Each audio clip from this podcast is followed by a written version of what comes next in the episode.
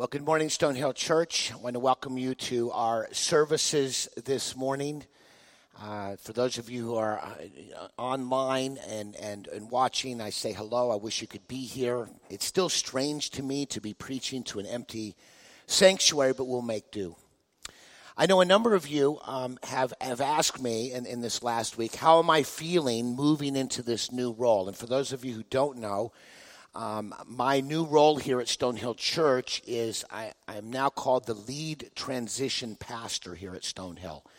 And I must admit, it's exciting because this is always what I dreamed I would do. When I was seven years old and felt called to the ministry, lead transition pastor was what I was hoping for. Actually, not necessarily. Uh, not necessarily, but here's where we find ourselves.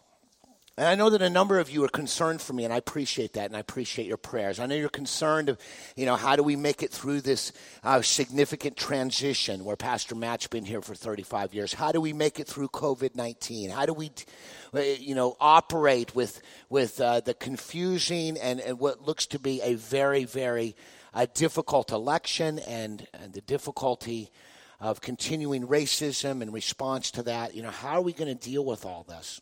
And the reality is, those are all real challenges. I, I certainly don't want to underestimate those. But I think the fact is, is that, is that God is more powerful than all of these issues that we're facing, both individually and, and, corporately. God and His Word has the power to help us to live the kind of life we need to live, both individually and together in community. And so I remain fairly sanguine and, and, and, and very hopeful that if we as individuals and if we as God's people um, grab a hold of God's word in a deeper way, grab a hold of who God is and what he's done for us, if, if we could be more enthralled with this great God revealed to us in the scripture, I think we can navigate all of these challenges in ways that would bring great honor and glory to God. And that's why I've chosen the book of Jonah to begin uh, uh, our series that will last up and through the Sunday of Labor Day. The book of Jonah, I think, is going to help us as it shows us very clear pictures of who God is, what He's like. And it calls us to grab onto those realities, to live in light of those realities. And I believe if we could do that, God will help us through uh, these various difficulties, these various challenges in good shape. So, with that in mind, turn to Jonah chapter 1. Jonah chapter 1, if you've got, got it on your phone there in your living room, if you've got a, an actual Bible, turn to Jonah 1. I'd like to read the first chapter of, that, of, of this book, and then I want to dive in uh, to, to what God has for us this morning. Jonah chapter 1. Now the word of the Lord came to Jonah, the son of Amittai, saying, Arise, go to Nineveh, that great city, and call out against it, for their evil has come up before me. But Jonah rose to flee to Tarshish from the presence of the Lord. He went down to Joppa, found a ship going to Tarshish, so he paid the fare and went on board to go with them to Tarshish, away from the presence of the Lord. But the Lord hurled a great wind upon the sea and there was a mighty tempest on the sea, so that the ship threatened to break up. Then the mariners were afraid, and each cried out to his God, and they hurled the cargo that was in the ship into the sea to lighten it for them. But Jonah had gone down into the inner part of the ship and had lain down and was fast asleep. So the captain came and said to him, What do you mean, you sleeper? Arise, call out to your God.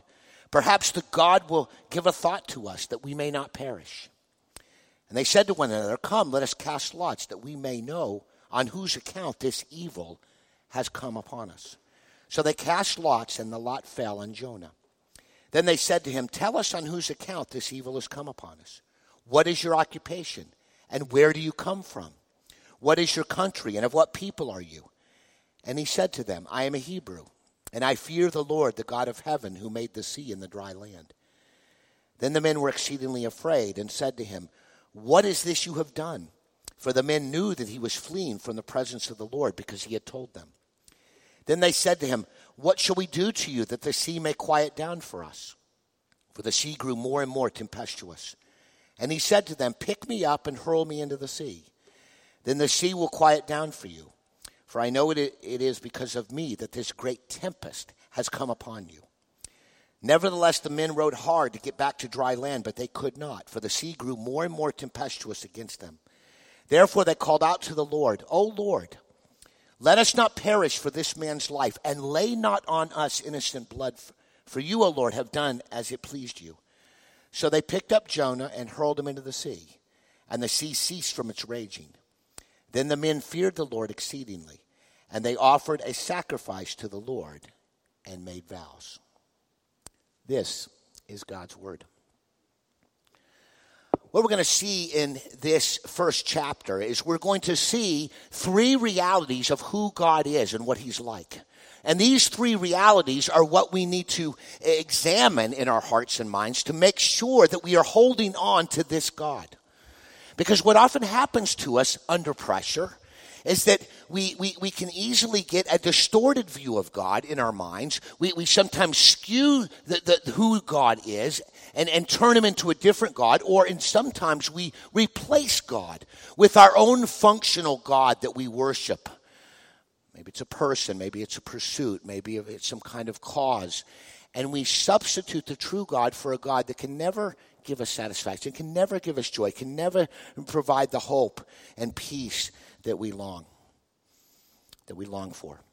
So let's take a look at the first reality of God, and uh, let me just uh, share it with you, and then, and then we'll look at the text. God and His instruction is good even when it doesn't make sense to us.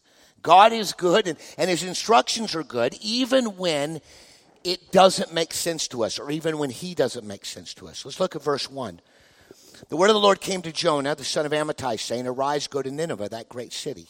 Call out against it, for their evil has come up before me. What God is doing is He's sending Jonah. Jonah was a prophet of God. Jonah was a prophet to the northern ten tribes when, they, when Israel divided between north and south, Israel in the north, Judah in the south. Uh, Jonah was a prophet to the north under the reign of Jeremiah, uh, Jeroboam II. And so Jonah was asked by God to go to Nineveh. Now, Nineveh was the capital city of the Assyrian Empire. The Assyrian Empire was on the rise. It was emerging as a world power, and it was known for its, its, its hideous violence, not only against each other, but against their enemies. In fact, you can see scores of, of, of, artwork that depicts the Assyrians as, as decapitating and dismembering the, their, their foes in, in battle. They were violent, they were aggressive, and they were putting pressure on Israel at this time. They were uh, making the, the, Israel in the north pay tribute to them. Eventually, in 722 BC, they will destroy them and conquer them.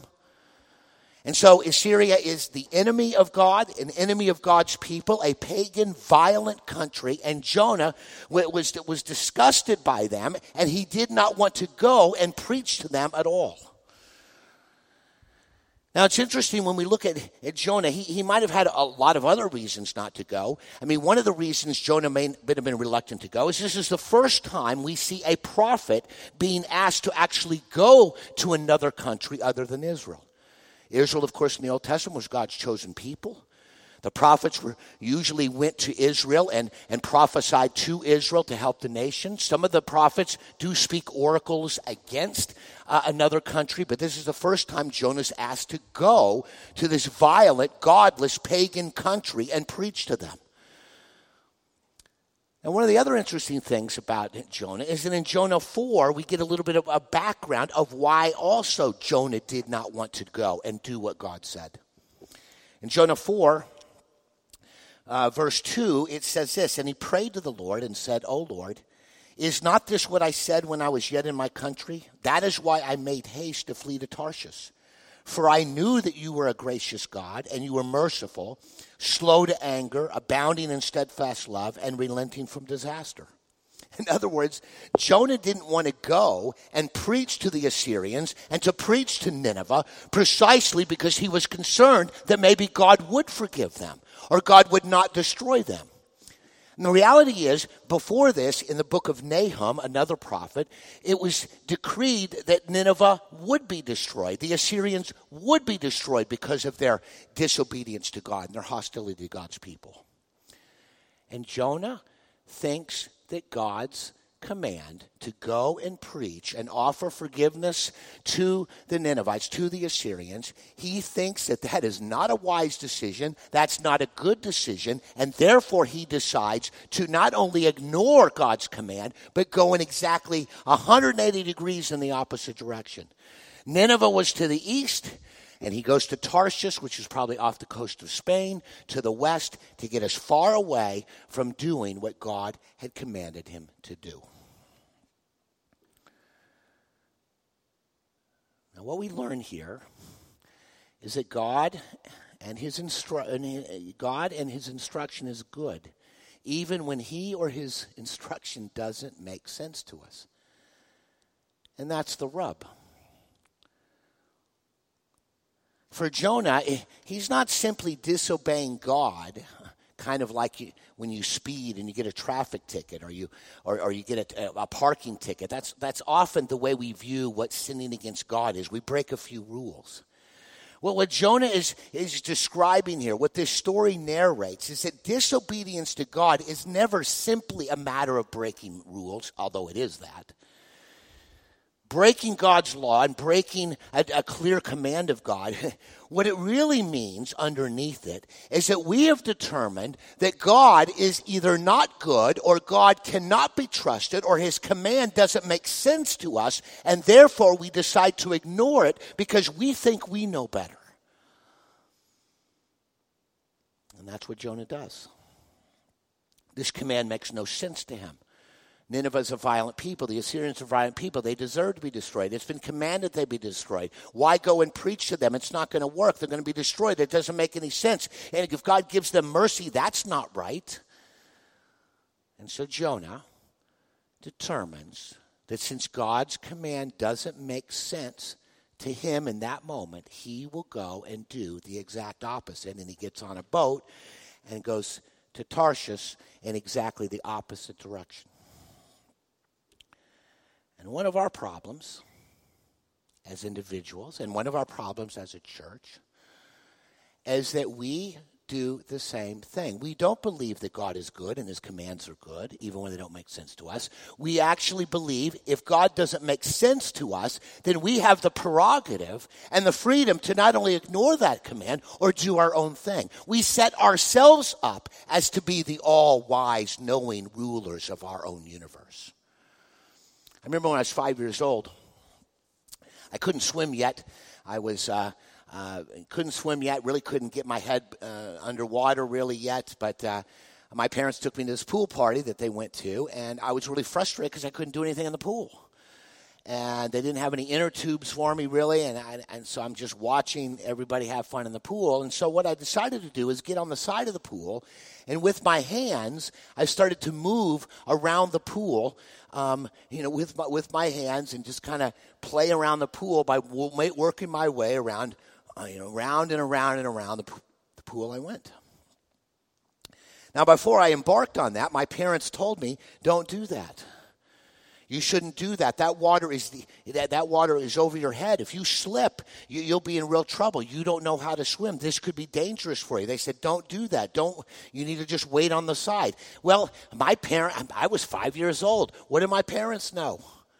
I mean, they may be adults, but I thought they're trying to keep me from having fun. They don't know what they're talking about. I'm five. I think this makes sense. And so I kept going around the pool. Around and around the pool I went, and then I slipped off. One of my hands went off. I tried to grab the side of the pool. I could, I still remember it sort of just sliding down in the water, and I sank to the bottom of the pool. And fortunately, somebody dove in, picked me off the bottom of the pool, saved my life, and I came sputtering up out of the water, nearly half drowned. Why? Because I didn't think that my parents good and kind and appropriate instruction made any sense to me, and I decided to do what I wanted to do and set myself up as the ruler of my particular universe. I think one of the things that we all need to do here is ask ourselves in what ways are you having trouble trusting God and, and, and, and, and, a particular command of God and believing that it's good even when it doesn't make sense to you? How are you uh, sort of uh, ignoring what God has clearly told you to do, but because it doesn't seem to make sense, or because you think there's another way to go, or because you simply want to control your own destiny? How have you decided to switch places with God to rule your own life? What is the command of God that you're struggling to believe is good? That's the first reality of who God is that we need to come to grips with. There's a second reality of God we need to come to grips with, and that is that God pursues us. What we learn in this first chapter is God pursues us and does great things through his sovereign storms. Let's pick up the story back in verse 4. So Jonah flees. He's on a boat on the way to Tarshish. He's going 180 degrees the opposite direction of where he was supposed to go. And in verse 4, we pick up the story. It says, But the Lord hurled a great wind upon the sea and there was a mighty tempest on the sea, so that the ship threatened to break up. Then the mariners were afraid, and each cried out to his God, and they hurled the cargo that was in the ship into the sea to lighten it for them. But Jonah had gone down in the inner part of the ship, and had laid down and was fast asleep. The captain came and said to him, What do you mean, you sleeper? Arise, call out to your God. Perhaps the God will give a thought to us that we may not perish. What we see here, the second reality we see about God, is that God sends storms. He pursues us by, by, by and, and, does great things through sending storms to, to, to his sovereign storms to help us and get our attention and draw us back to himself. It's very clear in verse 4 but the Lord hurled a great wind. This was not a happenstance. This was not just something that happens because the world is fallen. God directly and personally brings a storm into Jonah's life to get his attention, to draw him back to himself.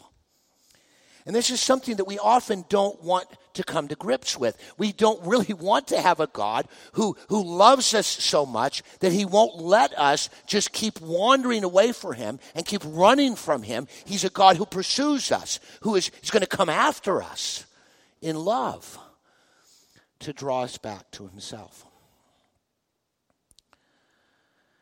Now, now I, want, I, want to, I want to be very clear here because I don't want any of you, particularly those who might be more sensitive, to, to, to think that what I'm saying is that every time you run away from God or every time you sin or every time you doubt God's goodness or whatever, that, that, that, that, that, that God is going to send some bad circumstance into your life. I, I, I, I'm not saying that. Sometimes the bad things that happen in your life are simply because we live in a fallen world and bad things happen. But sometimes God does pursue us with a storm. Sometimes God allows a difficulty in our life He's not wanting to hurt us. He's simply wanting to, to wake us up to the reality and to draw us back to Himself so that we'll stop trusting the false gods that we put our hope in and come back to the living God to trust Him and His work. Just to give you an example of my own life, I, I had, a, in a one year period, I had a, two very serious athletic injuries. Uh, when I was uh, 17 years old, I uh, broke my arm. I had a compound open fracture playing football. Um, and because of that fracture, um, I was not able to play in the NFL. Dallas Cowboys would have won multiple Super Bowls, I'm sure, but I had a serious injury. I was in the hospital for a month, four different surgeries. It was a very long ordeal of recovery. But the reality is, I never felt in that situation that God had brought the broken arm to me uh, in order to kind of deal with me. I mean, I certainly had sin in my life like everyone does. But as I examined my heart, and I remember examining my heart thinking, why did you do this? I felt like, well, the broken arm happened because the defensive lineman that ran into me was 100 pounds heavier than me, and he drove me into the ground and broke my arm. But a year later, I broke two bones in my, my, my, uh, my right leg. And that injury, I had the distinct impression that God had allowed that injury in order to get my attention. I had moved away from home. I was my first year in university. Uh, while I wasn't doing anything particularly sinful, my spiritual life was very lethargic. I was not captivated by God much. I was kind of doing my own thing. And I felt very strongly as I recovered for five months with that broken leg that God was pursuing me and allowed this to happen to do good things in my life. Now, the reality is, whether God is directly pursuing you or he simply allows you to experience the difficulties of life, we're told in Scripture that all of our suffering, all of the trials that we face, God is using it to help us to become more like Jesus Christ. James uh, 1, uh, 2 Corinthians uh, 1, all of these passages say virtually the same thing.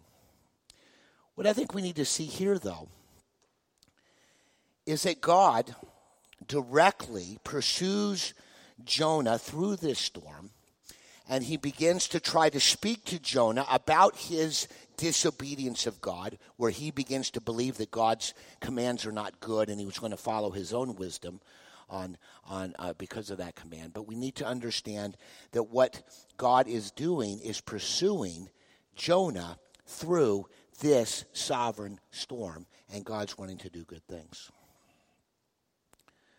When I look back on my leg, I was in a cast for five months, and I really did feel like God was dealing with me in my life. I look back on that situation. It was frustrating. It was hard. I was in a wheelchair for five months at college. Uh, every other day, my wheelchair would be up in a tree because my friends had put it up in a tree and thought that was funny. So I was hopping around campus. I mean, it was a pain in the neck in so many different ways. But the reality is, I don't, I'm not sure I would have traded that five months because God brought pursued me and did great things through the sovereign storms he allowed in my life to help me reconnect with who God is and what he's done in my life. Now, I think this is the, the difficult thing for many of you, right? I suspect for a number of you right now listening to this, God's got you in the middle of a storm. He's either allowed the fallenness of the world to crash in on you, or maybe He is directly pursuing you and he's trying to get your attention. And, and, and of course, the difficulty is with God putting you in a storm, putting you in a difficult position, you're going to have a choice to make. Are you going to wake up and realize that, that, that you're, you put your hope and confidence in something that's not God? Are you going to wake up and realize that the, your view of God is skewed and distorted? Or are you going to allow God's sovereign storm to do God's work in your life, to soften your heart, and to remind you of who God is and what He's done and reconnect and put your hope and confidence in every aspect of that God the way you ought.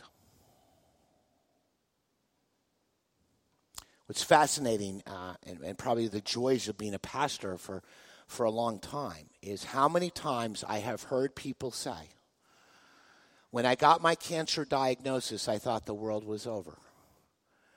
And what I didn't realize is how close to God I would become in the midst of this storm. I can't believe all the opportunities I've been able to share about others more than any time in my life because I had to go through that trial, that storm, that difficulty.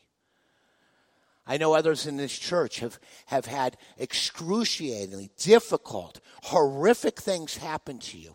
And yet you acknowledge now, maybe it was difficult in the middle of the storm, but now on the other side, you can see, yes, that was terrible. But you also acknowledge God met me in that storm, drew me back to himself, and gave me opportunities to display the beauty and glory of God in ways I never would have had without the storm.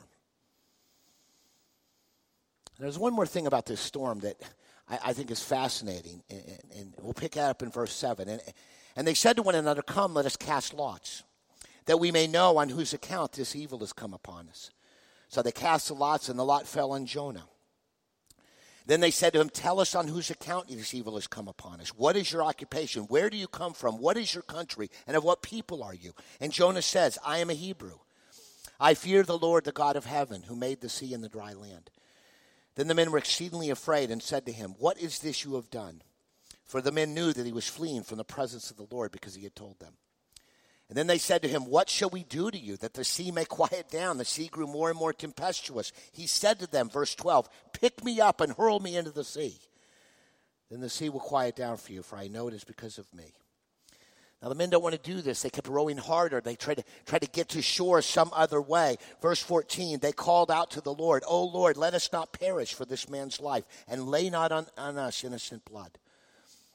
And they picked, verse 15, they picked up Jonah and hurled him into the sea, and the sea ceased from its raging. And then in verse 16 we read, Then the men feared the Lord exceedingly, and they offered a sacrifice to the Lord and made vows. this is the amazing part of this story. Jonah has to be the worst prophet in the history of the world. Jo- jo- Jonah doesn't do what God says. Jonah goes the opposite direction of where God says. He's supposed to bring the message and do what God told and bring it to Nineveh. He's on a boat going 180 degrees the opposite way. He's asleep in the boat while a storm hits the boat. He, he doesn't do anything right. The only thing he does right is he says, okay, it's because of me, of the storm, throw me overboard. They throw him overboard. He hasn't preached to them. He hasn't shared the, the good news of God to them. He's done nothing but allowed them to throw him overboard, and a revival has already broken out. Verse 16, the men feared the Lord exceedingly. They offered a sacrifice to the Lord and made vows. The word that's used there is the covenant name of God, Yahweh. And I think there's every indication to believe that these sailors, who are pagans just minutes before, came in contact with a disobedient prophet who did nothing right. And what does God do in his sovereignty? He brings them to faith in Himself because that's the kind of sovereign God that we have. He takes the bad and the good in our life. He takes the failures that we have. He is so sovereign, He can take all of that the good, the bad, the, the successes, the failures, the, the times that we are really moving in Christ, the times that we're not moving too well in Christ. And He does what He does. In spite of our performance, he accomplishes his purpose. That's how sovereign he is. I tell you, this gives me great hope. gives me great hope as an individual. gives me great hope for our church in our difficult times and, and the challenges that we face. If God can use a prophet who does nothing right and still brings people to himself, what can he do with us, particularly if we actually started to obey and believe this good God and believe in that God knows what he's doing and, and, and, and commit to him in a deeper way, what might he do here for us in this time of transition?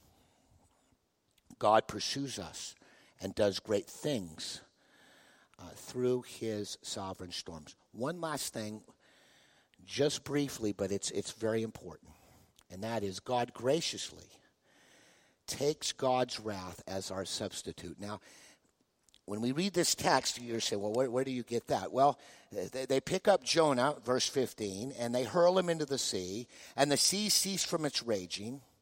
Then the men feared the Lord and exceedingly, and they offered a sacrifice to the Lord and made vows. What we have to understand about this passage is that this is a picture of Jonah sacrificing himself, so to speak. Jonah is the representative who takes the wrath. He's the one that's thrown into the storm so that the storm can be abated. He experiences the full effect of the storm so that the sailors in the boat could be saved. Now, what is fascinating about the book of Jonah is that in Matthew, uh, 1241 jesus himself says that he's greater than jonah one greater than Jonah is here.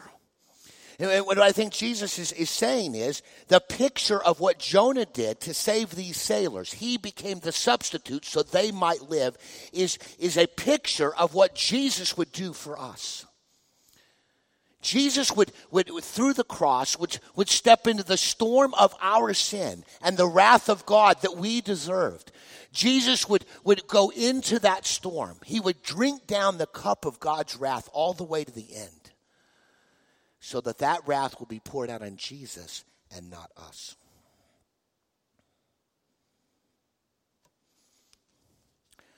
Uh, Jacques Ellul, uh, quoting on the book of Jonah, says this. At this point, Jonah takes up the role of the scapegoat.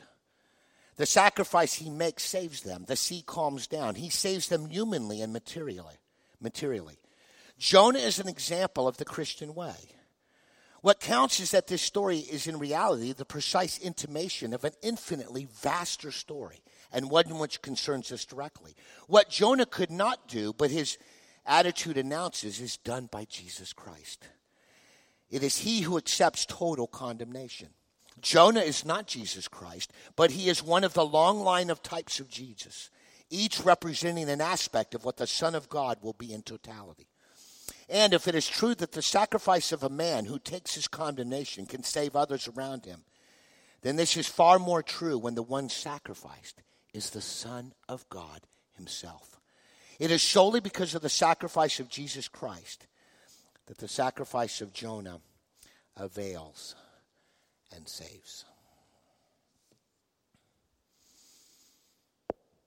What we see in Jonah is a picture of the ultimate substitution that God will make on our behalf.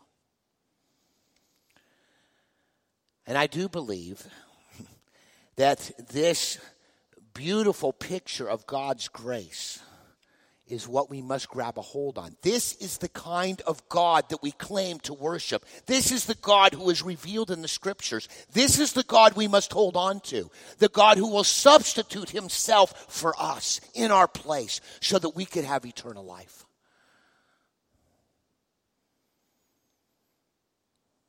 And I think sometimes we have trouble when God gives us a command and direction that we don't think makes sense we, we tend to substitute God for ourselves and do what we want to do. And sometimes when God pursues us in a storm, we rage at God and say, Why are you uh, coming after me like this? Why are you allowing these difficulties? And yet, when we see Jonah and the picture of Jonah, pointing to the Son of God who would pour out his life in our place, how can we not doubt that this God is good? He died in our place. He took the punishment that we deserved upon himself. And he offers to us full forgiveness of those sins, a future completely secure because of his death and resurrection. After he does all of this for us, after he pours out everything for us, how can we, when experiencing difficulties, or struggles, or if he, he gives us a command that we don't fully understand, how can we reject it? How can we, we become embittered when we have been loved like this? My friends, the challenges the whole world is facing now are significant. I don't want to discount that. I certainly don't want to, uh, you know, to, to, to, to act like I'm burying my head under the sand like an ostrich. But the God revealed in the Word of God is far bigger than the problems we face. The God that's revealed in the Bible is so much greater. He is good, and all of his instructions are good, even when we don't understand them. He pursues us and does great things through his sovereign storms that he allows into our lives. And, and lastly, God graciously, as pictured in Jonah, takes God's wrath as our substitute. With a God like that, how can we be that afraid? With a God like that, how can we not have more hope? With a God like that, how can we not be galvanized to, to, to lay our lives down for one another and to lay our lives down out for Him? This is our great God. And may we grab a hold of that God and keep a hold of that God together through this time of transition for the glory of God. Let me pray for us. To Father in heaven, we confess that we often wander away from you. We wander away from the Lord. We wander away from, from your word. We hide. We run away like Jonah. Lord, remind us, Lord, that you are a good God and that everything you tell us to do is good and for our good. I pray that we would believe that and act upon it and stop replacing God with ourselves or some other version of God that's not true. Lord, I pray that you would help us to remember that you, you often come to us and pursue us uh, in your sovereignty through your sovereign storms to do things that, that only you can do, but you sometimes allow these things to happen to us. May we not become embittered. May we embrace them and learn from them and learn to trust you that you know best and that you have our best interests at heart. And Lord, lastly, Lord, we need to come to grips with you are the God who substitutes himself for us. You took the wrath of God so that we would not have to. Lord, when we look at, at, at what you've done for us, may that help us to understand how loving, good, and gracious and merciful, and may that propel us and help us together and individually through the time of transition and the other struggles that are facing all of us because of COVID 19. We commit this to you in Jesus' name. Amen.